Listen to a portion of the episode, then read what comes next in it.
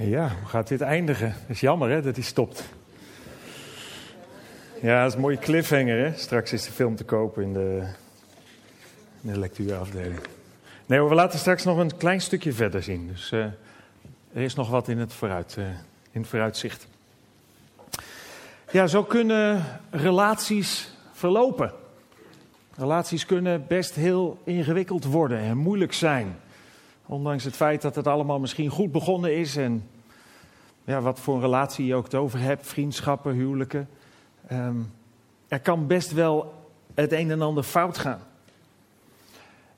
En meestal begint het goed. Misschien weet je nog wel het moment dat je verkering kreeg. Ik was een plaatje aan het zoeken, kwam dit stel op internet tegen in een weblog. Hier hebben ze één dag verkering en zij had erbij geschreven: Ben zo gelukkig. Nelianne en Jonathan. Geen idee wie het zijn. Nee, ik weet echt niet. Ik heb ze wel via Hives gemeld dat als ze zichzelf terug willen zien, dat ze op de basissite kunnen kijken. Dus dat, zo, dat heb ik wel gedaan nog even. Ja. Maar ken ze verder niet. Maar het geluk straalt eraf. Dus ja, dan heb je, kijk je vooruit naar de tijd die komen gaat natuurlijk. Of misschien weet je nog wel hoe gelukkig je bent of was toen je ging trouwen. En uh, ja, vooruitkeek naar gelukkig willen zijn samen. Het kan ook zijn dat je juist heel erg uitkijkt naar een relatie. Dat je juist nog op zoek bent en ernaar verlangt om een relatie te hebben. En dat is allemaal omdat liefde iets heel moois is. Dat kennen we allemaal in zekere zin. Warme gevoelens. Ja, niet bij elkaar weg willen. Romantiek. Iemand die laat blijken dat je waardevol bent, dat doet liefde, dat je mooi bent. Intimiteit, tederheid, allemaal dingen die bij verliefdheid horen, die bij verkering horen, die bij de eerste periode, mag ik hopen in ieder geval dat je getrouwd bent of samengaat, hoort. En daar kun je dan niet genoeg van krijgen. Maar hoe zit het met en ze leefden nog lang en gelukkig.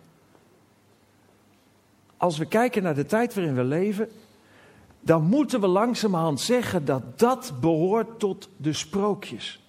Ze leefden nog lang en gelukkig. De bestendigheid, de duurzaamheid van relaties neemt steeds verder af. De houdbaarheidsdatum van relaties wordt steeds korter. Tenminste houdbaar tot de dood ons scheidt, is al lang niet meer. Bijna, op de twee, bijna één op de twee huwelijken eindigt in een echtscheiding. Op dit moment zo'n 40.000 per jaar. Het aantal stellen dat na een periode van samenwonen uit elkaar gaan is nog veel hoger, ruim 60.000. En eventjes was er een moment dat de, dat de echtscheidingen wat minder werden, maar dat bleek door de crisis te komen, want dan kun je huis niet goed verkopen en dan heb je andere onzekerheden en dan blijf je nog maar even bij elkaar. Maar nu de economie weer een beetje aantrekt, nu stijgen ook de scheidingen weer. De tijd dat stellen met elkaar getrouwd zijn of samen zijn wordt ook steeds korter. En misschien wel het meest dramatische, het aantal kinderen dat te maken krijgt met scheidende ouders neemt maar toe. 63.000 per jaar in Nederland. 28.000 kinderen van ouders die ongehuwd samenwonen en 35.000 kinderen van ouders die wel zijn gehuwd. Ruim 1200 kinderen per week horen dat hun ouders niet bij elkaar blijft. Met dramatische gevolgen voor het hele leven van dat kind. Tuurlijk ook voor de ouders. Maar zeker ook voor de kinderen. Hoe is het mogelijk dat relaties die zo mooi zijn begonnen, waar zo vanuit liefde, verliefdheid, vanuit een verlangen om samen gelukkig te worden, hoe is het mogelijk dat dat zo massaal strandt? Met zulke dramatische gevolgen. En ik denk dat als we erop inzoomen, als we er naar kijken, zeker vanuit het perspectief van de Bijbel, dan moet je zeggen dat we eigenlijk heel weinig van liefde begrijpen.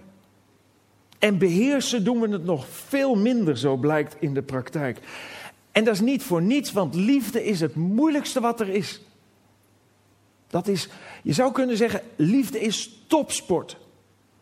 En als een topsporter goede prestaties wil houden, dan halen, dan vraagt dat goede training, goede voeding, toewijding, keuzes, jezelf dingen ontzeggen om jouw doel te halen. Liefde is niet gemakkelijk. En als ik zeg, we begrijpen niets van, van liefde, dan bedoel ik eigenlijk te zeggen, vanuit Bijbels perspectief, we begrijpen niets van agape-liefde. Van onvoorwaardelijke liefde. De Bijbel spreekt over een aantal verschillende soorten liefde. Eros, agape en filia. Drie verschillende soorten liefde die er zijn. En wat zijn de verschillen? Filia, dat is hetgene wat van nature dichtst bij ons staat. Dat is voorwaardelijke liefde. Dat is afhankelijk van wederkerigheid. Iemand moet jouw liefde beantwoorden en anders houdt de liefde op te bestaan. De eros, woord kennen we misschien wel van erotiek of erotisch, dat is lichamelijke liefde. En de agape, dat is de liefde waar de Bijbel het meest over spreekt. De agape is de onvoorwaardelijke liefde. De enige liefde die een relatie op de lange termijn bestendigheid kan geven. Die ervoor kan zorgen dat een relatie die zo mooi is begonnen, ook mooi eindigt. Als een relatie het moet hebben van die filia, van die voorwaardelijke liefde, dan is die relatie ontzettend kwetsbaar. En dat zien we in de praktijk. Heel veel relaties die heel kwetsbaar zijn omdat je constant afhankelijk bent van elkaar en de liefde die je aan elkaar geeft. En als de ander je geen liefde geeft of fouten maakt, ook al is het maar tijdelijk, er dingen fout gaan, kom je al snel in een negatieve spiraal. Kom je al snel in een situatie waarin je ook niet meer bereid bent die andere liefde te geven, of misschien zelfs niet in staat bent om die andere liefde te geven. En dan kom je op situaties waarin mensen zeggen: Ja, we voelen niks meer voor elkaar, of we houden niet meer van elkaar, of we horen misschien toch niet bij elkaar, of al dat soort dingen. Zonder God komen we niet veel verder dan die voorwaardelijke liefde. En dat verklaart eigenlijk ook de enorme toename van het aantal relaties wat uit elkaar gaat. Want je ziet aan de ene kant dat de mensen massaal afscheid nemen van God, van de Bijbel, van de kerk. En je ziet aan de andere kant de relaties naar een dieptepunt gaan. En het aantal echtscheidingen naar een hoogtepunt. Al die relaties die het moeten hebben van die filia, van die voorwaardelijke liefde, blijken niet zo heel erg bestendig te zijn. Nee, eigenlijk kun je zeggen alleen agape-liefde, onvoorwaardelijke liefde, kan elkaars fouten en tekortkomingen vergeven en mindere periodes overbruggen. Agape-liefde geeft je in een relatie voldoende tijd om te groeien naar eenheid en bestendige liefde. Naar een relatie die tegen een stootje kan. En we hebben al heel wat keren hier in verschillende diensten die tekst, die bekendste tekst over de liefde voorbij laten komen. Die tekst over die agape-liefde. Waar uitgelegd wordt wat dat betekent. Die onvoorwaardelijke liefde. Die liefde die je geeft zonder er iets terug te verlangen. 1 Korinthe 13, daar staat dat opgezond vanaf het vierde vers.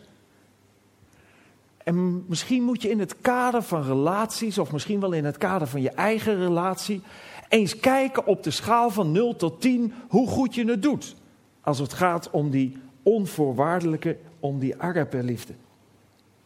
De liefde is geduldig. Daar begint het mee. Dat betekent, de liefde ja, heeft geduld, kan veel verdragen. Hoe doe je het? De schaal van 0 tot 10. De liefde is vol goedheid. Dat betekent dat die agape-liefde altijd het welzijn van de ander zoekt. In plaats van alleen het welzijn voor jezelf. De liefde kent geen afgunst. De liefde is niet jaloers, staat er in een andere vertaling. Dat betekent, je kunt blij zijn voor een ander, ook al heb je het zelf minder. Je kunt blij zijn als een ander een goede baan vindt, terwijl je zelf nog werkeloos bent. Je kunt blij zijn voor een ander wanneer die zwanger raakt, terwijl je zelf al zo lang probeert dat te worden. En natuurlijk is dat moeilijk, maar dat is ook het probleem. Die agape-liefde is heel moeilijk omdat het zo ver van ons afstaat. De liefde kent geen ijdel vertoon. Dat betekent schep niet op over eigen goede eigenschappen of talenten of positie of prestaties of wat dan ook. De liefde kent geen zelfgenoegzaamheid. Is niet vol van eigen voortreffelijkheid. De andere vertaling zegt de liefde is niet opgeblazen. De liefde is niet grof. Oftewel, die liefde houdt, die agape-liefde, Gods liefde houdt rekening met gevoelens van de ander. Liefde is niet zelfzuchtig. Is niet egoïstisch. Is niet op zichzelf gericht. Verwacht geen tegenprestaties. De liefde laat zich niet boos maken. De liefde is niet snel geïrriteerd. Hoe doe je het op de schaal van 0 tot 10 in de relatie die je hebt? De liefde rekent het kwaad niet aan. De liefde van God is niet uit op vergelding, maar is uit op vergeving, op herstel. De liefde verheugt zich niet over onrecht. Deze liefde is moreel zuiver. De liefde vindt vreugde in de waarheid. Oftewel stelt eerlijkheid boven alles. De liefde verdraagt alles. Kan het hebben als een ander de liefde niet beantwoordt. De liefde is onbegrensd in geloof en hoop. Blijft altijd hopen dat de situatie verbetert. Geeft het niet op. Zoekt het beste in de ander. Zoals ook het laatste zegt, de liefde volhardt in alles. Deze liefde, deze liefde die God kenmerkt, wat eigenlijk het karakter van God weergeeft, die liefde is fireproof. Die, is, die kan wel een stootje hebben. Die kan de grootste stormen doorstaan. Maar het is zo ontzettend moeilijk. Ik zou willen dat ik deze liefde beheerste. Dat ik dat echt heel goed kon. En ik denk dat Ellen dat ook wel heel graag zou willen. Mijn kinderen, andere mensen om me heen. Maar het is moeilijk. En waarom is het al zo moeilijk? Ik zei al eerder, deze liefde is tegennatuurlijk geworden. Want toen God de wereld maakte, had hij de wereld gemaakt en hij keek ernaar en hij zag dat het goed was, dat het zeer goed was. Waarom? Omdat het fundament van de schepping van God deze agape-liefde was. Maar sinds de zonde, sinds de breuk die er is ontstaan tussen God en mensen, komen we uit onszelf, vanuit ons eigen vlees, zegt de Bijbel ook wel, niet verder dan die voorwaardelijke liefde. En dat hoef je een kind ook niet te leren. Dat kan een kind gewoon zelf. Die past dat gewoon toe in zijn of haar leven. En wij zelf ook. Ah, die hebben ons vorig jaar geen kerstkaart gestuurd. Krijgen ze van dit jaar ook geen een van ons. Wachten we eerst maar eens een jaartje af of wij dan weer een kerstkaart sturen. En dan sturen wij ook een kerstkaart. En dan zetten we dan op prettige kerstdagen en, en, en, en we houden zoveel van jullie. Vooral als we een kaart krijgen. Voorwaardelijke liefde.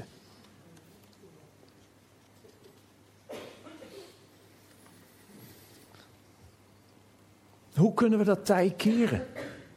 Hoe kun je die onvoorwaardelijke liefde leren en toepassen in je leven? In de Bijbel lezen we, geliefde broeders en zusters, laten wij elkaar lief hebben. Want de liefde komt uit God voort. Ieder die lief heeft, is uit God geboren en kent God.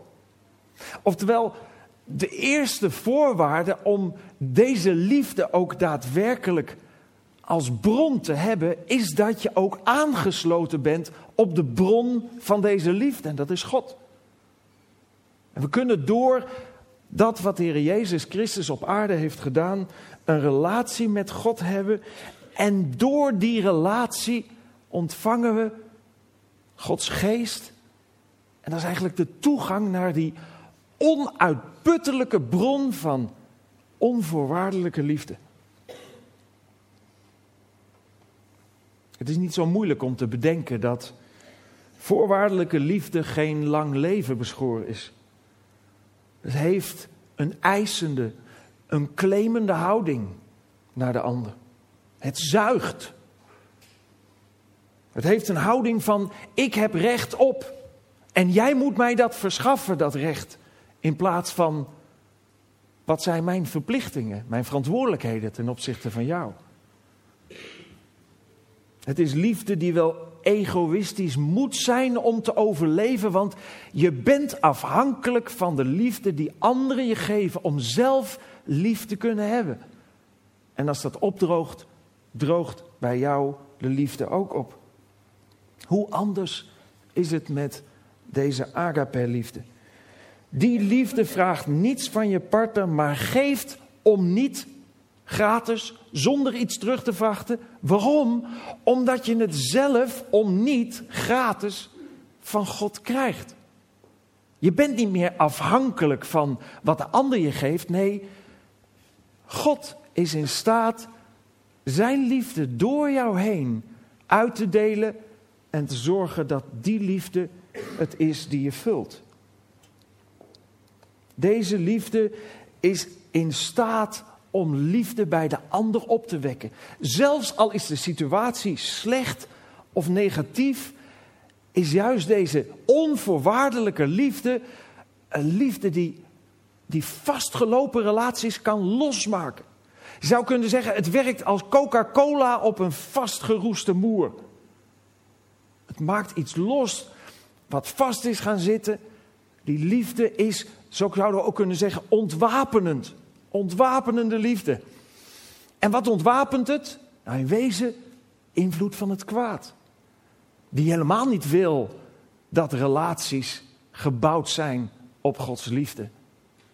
En je neemt door die agape-liefde het kwaad de wapens uit handen.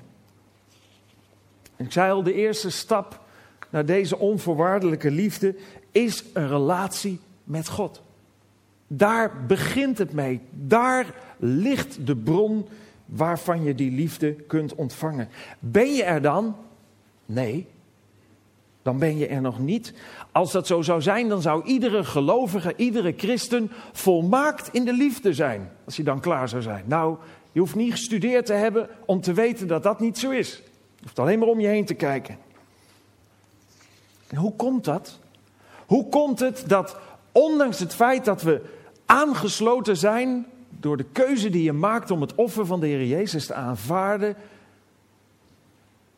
ondanks dat aangesloten zijn, toch niet volmaakt bent in die liefde.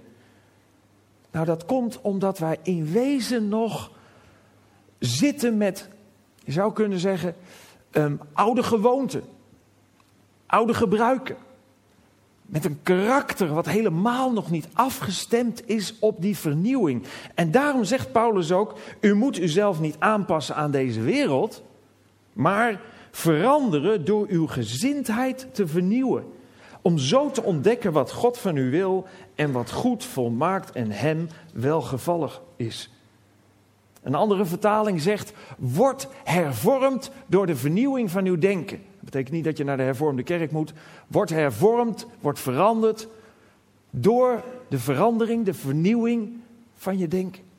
Er moet iets in ons plaatsvinden waardoor we ruimte krijgen in ons leven voor deze agape-liefde. En dat vraagt een wilsbesluit. Dat vraagt dat wij ons daadwerkelijk op God willen afstemmen. Dat vraagt dat we ons werkelijk door God willen laten leiden. Dat vraagt dat we ons werkelijk voornemen om met die ontwapenende liefde in ons leven te staan. En er is niets wat zoveel, op zoveel tegenwerking kan rekenen als die onvoorwaardelijke liefde. Want het kwaad wil niets liever dan dat we daar ver uit de buurt blijven. En het feit dat het nog aan ons kleeft, dat het nog met oude gewoonten te maken heeft, ja, dat verontschuldigt ons niet om er niet naar te streven om het anders te doen. Want uiteindelijk heeft ook niet het kwaad hier het laatste woord. Uiteindelijk is het wilsbesluit van ons eigen hart hetgene wat doorslaggevend is in het ruimte geven voor deze liefde van God.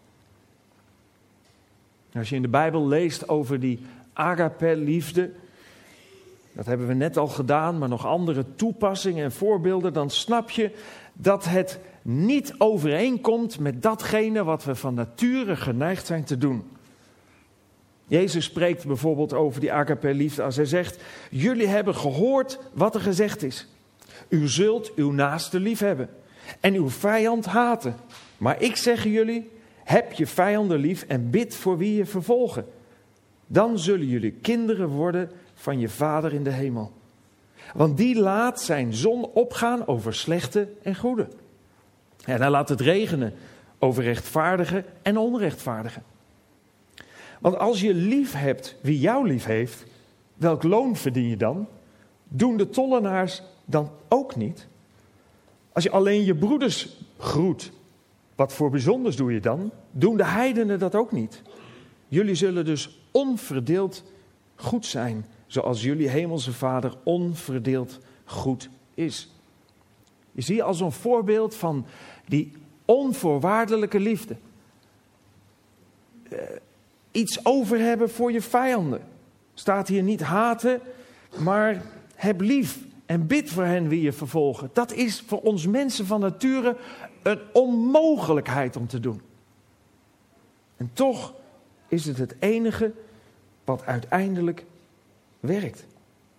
Want je kunt je afvragen, als het zo moeilijk is, Waarom zou ik het dan doen? Waarom zou ik dan proberen dat op te brengen? Waarom zal ik dan al die moeite doen om die agape liefde te zoeken? Nou, dat is omdat het je uiteindelijk niet alleen zelf, maar ook de mensen om je heen dat geeft waar je ten diepste naar verlangt. Rust en vrede in relaties. Het ervaren van liefde en warmte en genegenheid in relaties. En dat is niet afhankelijk van de ander. Dat is altijd in eerste instantie afhankelijk van jezelf. Verbeter je relatie, begin bij jezelf.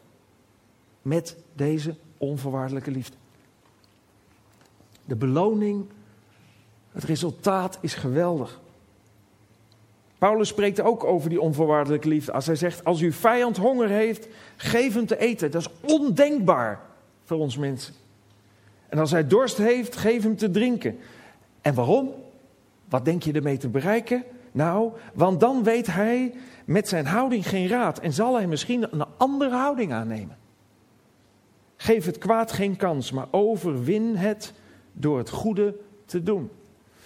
Terwijl Paulus zegt dat deze agape-liefde van God zo krachtig werkt, dat het mensen die het slecht met je voor hebben, zelfs van gedachten kunnen veranderen. Omdat je iets doet wat ze niet verwachten. Omdat je liefde geeft waar eigenlijk het kwaad mee overwonnen kan worden, zoals deze tekst zegt. De film waar we net het eerste stuk van zagen, Fireproof, gaat Caleb in op het verzoek van zijn vader om 40 dagen onvoorwaardelijke liefde aan zijn vrouw te laten zien. Maar hij loopt al na vier dagen vast. En waarom? Omdat hij op eigen kracht en zonder God probeert dit proces te volbrengen.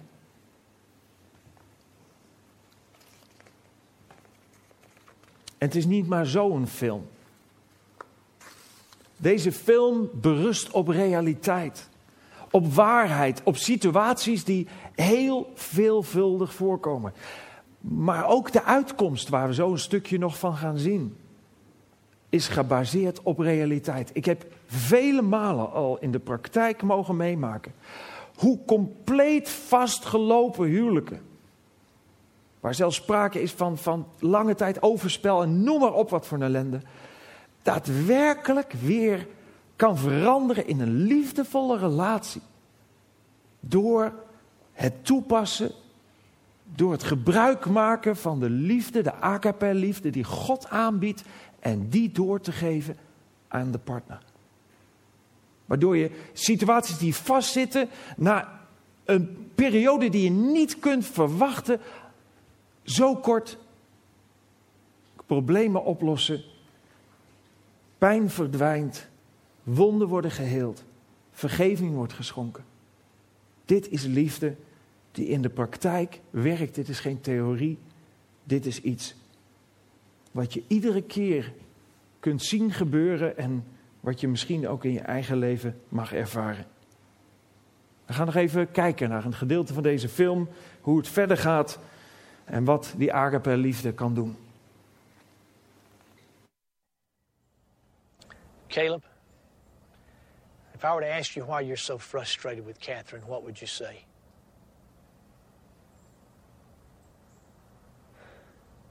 She's stubborn. She makes everything difficult for me. She's ungrateful. She's constantly griping about something. Has she thanked you for anything you've done the last 20 days? No. In fact, when I come home, she makes me feel like I'm like I'm an enemy. I'm not even welcome in my own home, Dad. That is what really ticks me off. How am I supposed to show love to somebody over and over and over who constantly rejects me? That's a good question.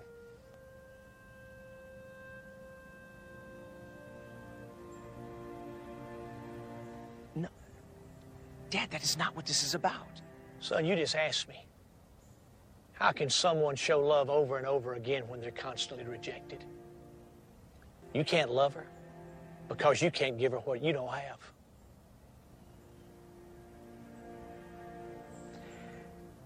Son, God loves you even though you don't deserve it. Even though you've rejected him, spat in his face. God sent Jesus to die on the cross and take the punishment for your sin because he loves you. The cross was offensive to me until I came to it. But when I did, Jesus Christ changed my life. That's when I truly began to love your mom. Can't you see that you need him?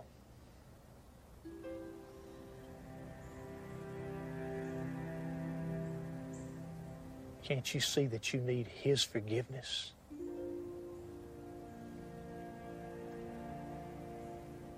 Yes. Will you trust him with your life?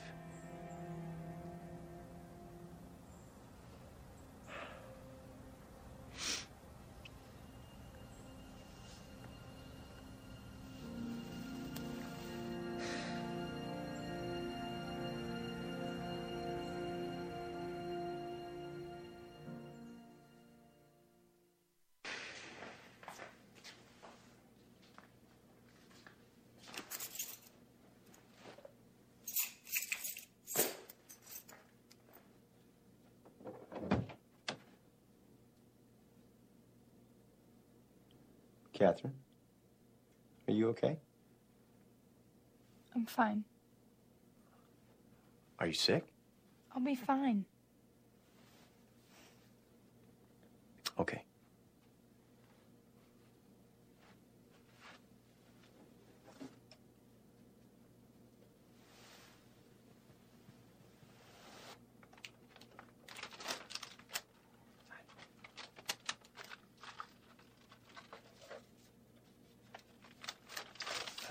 up for me?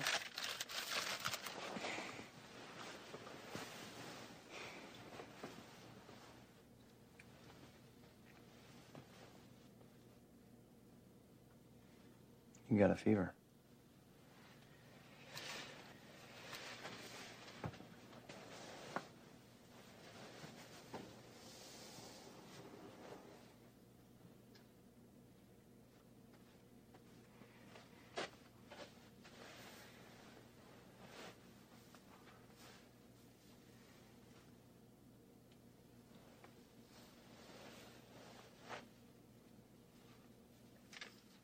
You doing this? Dad asked me if there was anything in me that wanted to save our marriage. And then he gave me something. Um, I, I could let you read it.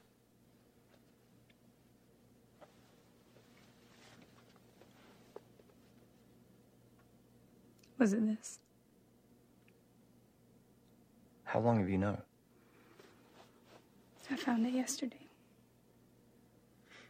So what day are you on? Uh, 43? There's only 40. Who says I have to stop?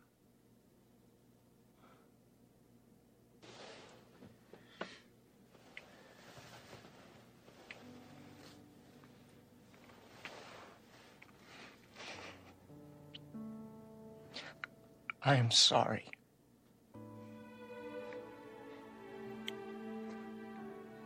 I have been so selfish.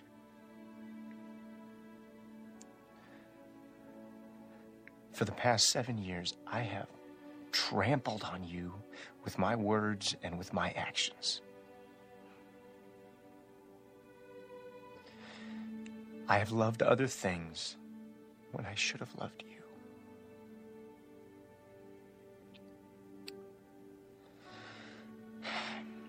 In the last few weeks, God has given me a love for you that I have never had before. And I have asked him to forgive me. And I am hoping, I am praying that somehow you would be able to forgive me too.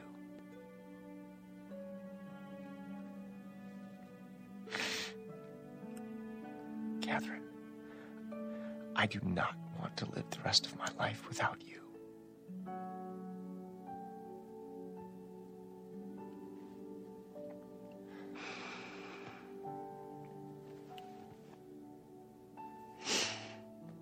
Caleb, I'm supposed to give those divorce papers to my lawyer next week.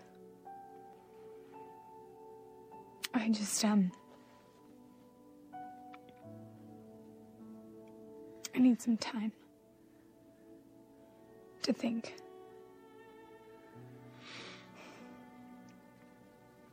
You can have all the time you need.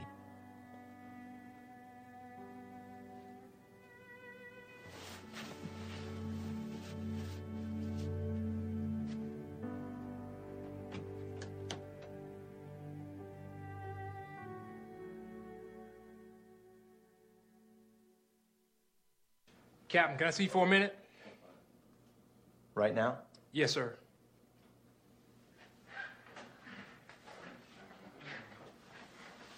Something wrong?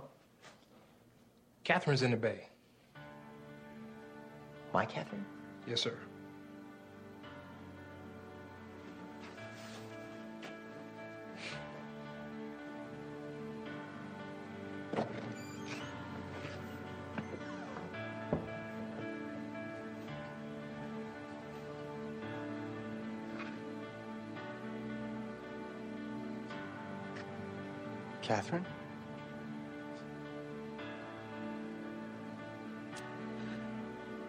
If I haven't told you that you are a good man, you are.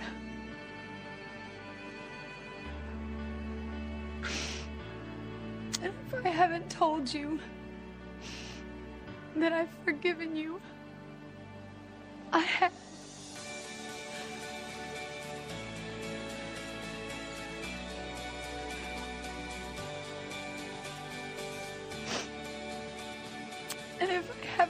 told you that I love you. I do. Something has changed in you, Caleb.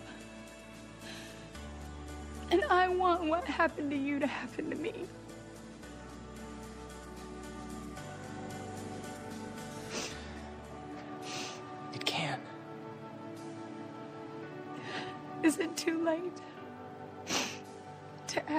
Grow old with me?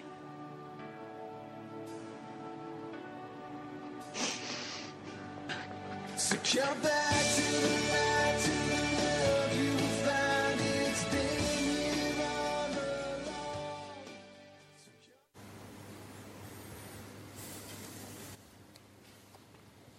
Dat is wat agape liefde kan doen. Zo, dingen die zo kapot lijken, kan heel maken. Misschien is het voor jou al te laat. Misschien heb je al een relatie achter de rug, een huwelijk, waar het niet goed gekomen is. Maar het is nooit te laat om het anders te gaan doen. Want in elke volgende relatie zul je anders tegen precies dezelfde dingen oplopen. Het is nooit te laat om een keuze te maken in je leven. Om het offer van de Heer Jezus aan te nemen.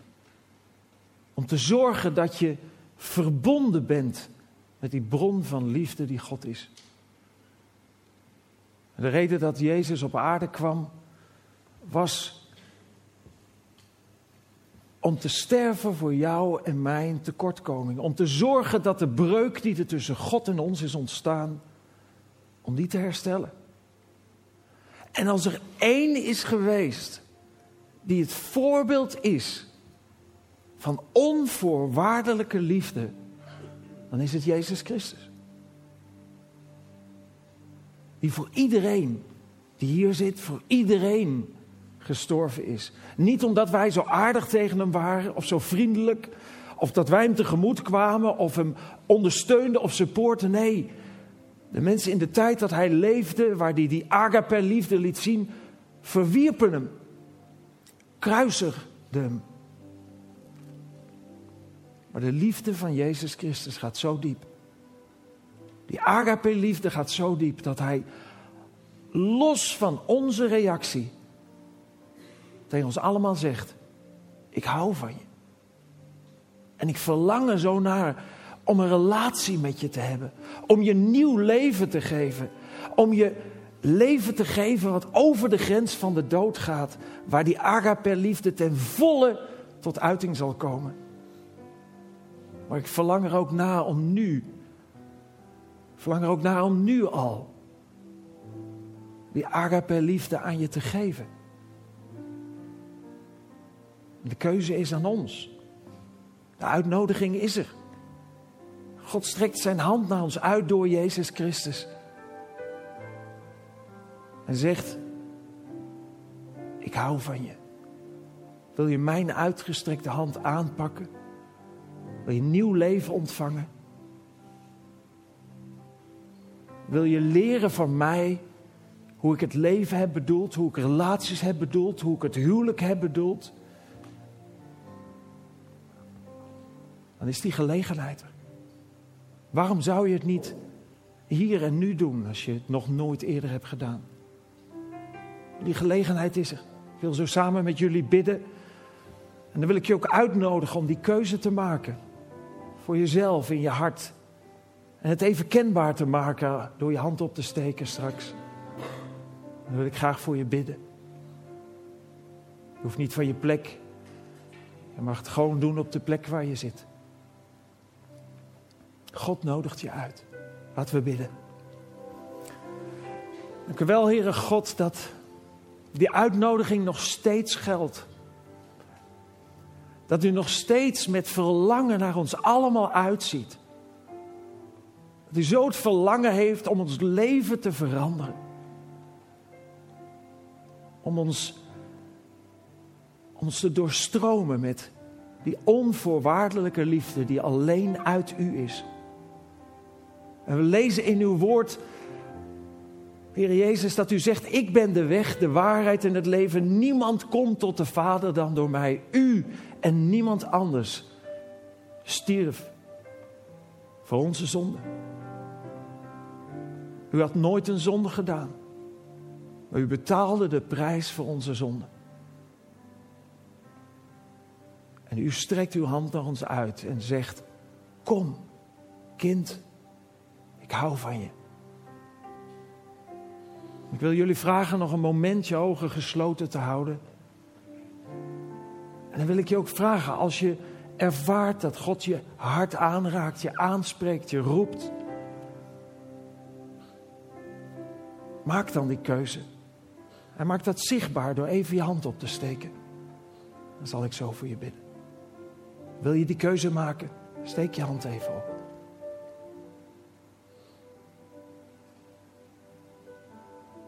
Dankjewel, ik heb je hand gezien. Dankjewel, ik heb je hand gezien.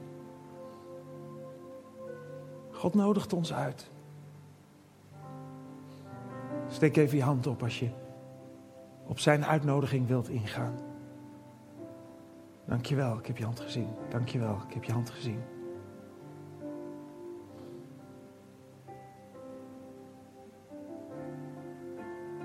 Dank u wel, Heere God, voor de mensen die hun hand hebben opgestoken. Daarmee aangeven dat ze voor u willen kiezen. Dat zij het offer van u, Heer Jezus Christus, willen aannemen in hun leven. Dat ze u willen navolgen, gehoorzaam zijn, willen leren van u, omdat u als geen ander weet hoe het leven geleefd kan worden, zodat we rust en veiligheid en hoop en liefde en vrede in ons hart kunnen ervaren. Heer, ik wil u zo bidden, Heer, of u deze mensen wilt zegenen. Of u hen allen wilt laten ervaren wat het betekent om een kind van u te zijn. Of u hen wilt helpen om u beter te leren kennen, om te groeien dichter naar u toe. En God wilt u met hen mee oplopen. In de reis die onderweg is naar een tijd die over de grens van de dood heen reikt. Waarin u zegt, ik maak een nieuwe hemel en een nieuwe aarde waar geen ruimte meer is voor dood en verdriet en voor pijn en ziekte. Heer, dank u wel dat u ons dat perspectief wilt geven. Ik wil u ook bidden, Heer, voor, voor mensen die misschien op de drempel staan, die, die wel willen, maar misschien nog niet durven. Heer, ik wil u bidden of u hen ook tegemoet wilt komen. U zegt, wie mij zoekt, zal mij vinden. En wilt u ook hen aan de hand nemen, hen ook meenemen naar u toe. Ik wil u bidden of u ons kracht wil geven. En wijsheid en inzicht. Om die agape liefde, die moeilijke liefde die u geeft, toe te passen in ons leven, in relaties, in huwelijken die misschien niet zo lekker lopen. Heer, dat wij van onze kant eenzijdig de investering willen doen om heel te maken wat kapot is of wat dreigt kapot te gaan. Heer, zo wil ik u bidden voor ons allemaal. U kent ons hart. U kent onze omstandigheden. U kent onze vreugde, maar ook onze pijn en verdriet. Wilt u ons zegenen? Dat vraag ik u zo in Jezus' naam. Amen.